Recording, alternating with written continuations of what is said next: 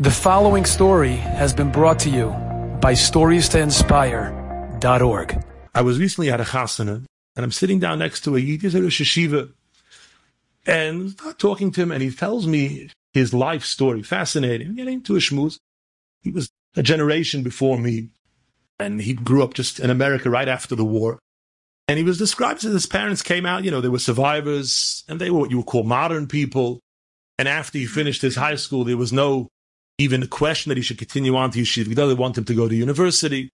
And he went to university, and after two years, he was studying accounting. He decided he wants to go to yeshiva. His parents wouldn't hear of it. He went to a certain Rosh Yeshiva and he asked, Would you take me into yeshiva? I want to learn. He said, Fine, I'll take you. And he says, Look, I've got no tuition. I can't pay. My parents aren't going to pay for me. The Rosh Yeshiva told him, You know what? I'll take you without tuition. And he says to him, Good, you can take me without tuition but this dormitory, this food, all that costs money for me to just sit in your yeshiva. I understand not going to cost you, but for that, I want to pay for that. So he suggested, the fellow's telling this story, suggested that since I have somewhat of a degree in accounting, I'll get it, he, I'll work one day a week. And what I earn that one day, I'll pay the yeshiva for my room and board, for the food. And I'm listening to this, I'm astonished. I'm trying to remember if when I was a kid in yeshiva, or anybody today even thinking of the word tuition, tuition that's like something old people talk about, cholesterol or uh, you know mortgages. It has nothing to do with it. I go to yeshiva. I want to go to yeshiva. But good enough. I want to learn. The thought that there was once a world where a kid would think, I've got to give something for what I'm getting. I'm not just entitled to it. That a person was an ish rather than just a child who gets is something that's so foreign to me. Now, I know there's a Rosh Yeshiva in Monsey, Rav Moshe Green, was eingesunt and stark for years. He insisted that the Bachrim would bring the tuition, their father, they would have to hand it over, they should give it to the boys, and they should give it over to him in his hands. They should know their fathers are paying it, they should come, they should come and learn. I have a little bit of an idea that not just everything is coming to me. The me generation gave birth to the generation of entitlement. You know, they tell a story of Shlomo Zalman Auerbach once came home on a Shabbos and he was very was very upset. And he was usually very calm. Didn't know what was bothering him. He said, what's bothering the Shashiva? He says, he was just passing by a shul and it was a chassan, was his oifru of that Shabbos. And he saw the father is walking, carrying tables and chairs. And the chassan is walking behind him. So he asked the boch, he says, why is your father carrying tables and chairs and you're not? And he answered me very proudly. He says, well, I don't carry in the Eruv. My father does carry in the Eruv. So I'm letting him carry. And Reb Shlomo Zalman was so shocked and reticent. First doesn't carry in the Eruv. Not here. But that he didn't even see that there was something unusual and it was a normal thing for a person to be served. If we live with the feeling that it's magiali, that everything is coming to me. I never want to be an ish. I never want to be a mashpia because that means chiyuvim. And I don't want responsibilities. That means giving from myself instead of receiving. And we become afraid to be an ish. I remember the day of my bar mitzvah, the afternoon before the evening when I became 13 years old. So my Zayda, my Zayda was a, was a Rav, and he was an old timer of, and he asked me, he says, "No, Ephraim, are you excited for your bar mitzvah?" And I said, "No." He says, "Why are you not excited?" I said, "Well, you know, it's a big achrayas. What do I need all this for? Schar, v'oinish, till now as a free person, and now all this, you know, it's very oppressive." No, to my mazel, my zayda, that night at the bar mitzvah, he incorporated the whole story into his drosha. Ich hab heute gefragt der bar mitzvah boche, sie is er excited zu werden bar mitzvah, und er hat geantwortet, sei die nein, ich will nicht sein bar mitzvah. and he said, Zugi ich vater bar mitzvah boche. Loi sugiri mi pnei ish. Don't be afraid to be an ish. Moire de. Don't be afraid to assume responsibility. Don't be afraid to be mashpia, to be an ish, rather than to be a makabel.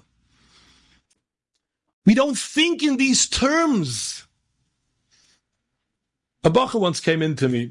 Bacha learns in a very prestigious yeshiva. And he's very upset. He was in tears. Nobody cares about me. Nobody cares. My Rebbe doesn't care about me. My Rosh Yeshiva doesn't care about me. Nobody cares. What about your parents? My parents don't really care about me. If I'm good, it makes them proud, but they don't care about me. And he was very upset that nobody cares about him. So I asked him, who do you care about?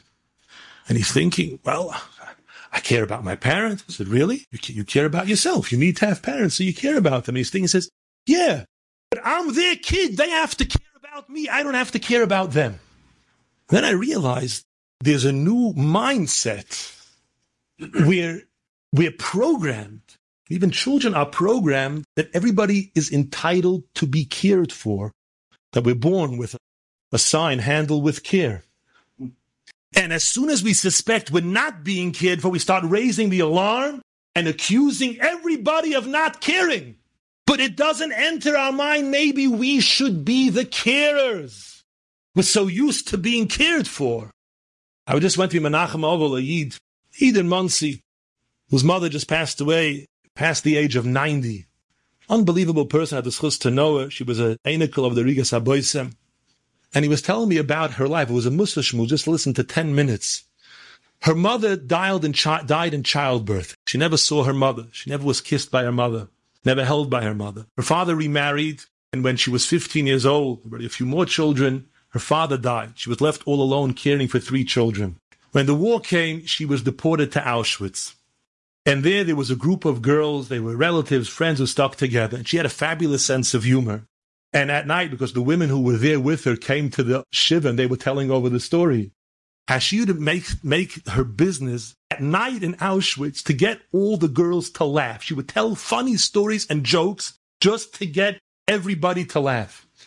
Somehow she procured a kohlrabi with some carrots and some celery and a knife. And she spent time cutting out the kohlrabi into the shape of a basket she cut the carrots into flowers and made a design out of it. And it came on Purim, she gave it shalach to the other girls. And then while they were admiring her handiwork, the SS man walked in and he said, Wer hat das gemacht? Who made that? Jim says, I did. And the next day he brought her a shopping bag full of vegetables. He wanted her to make more. He wanted to give out gifts to his friends. And she was able to cut off and from the shavings of the leftover vegetables to help feed her friends. Now, this is not about generosity, about selflessness, about giving. Of course it is. It's much more about hishtadel liois ish, a person who was never cared for, who understood that I'm in a situation I have to be the carer. B'mokim she'ein anoshim hishtadel liois ish. And when one has that vision, one is not satisfied. One is a consequence of the other. The reason that we've given into this surrender and accepting who we are is because we're lacking in ishtadaliyos ish.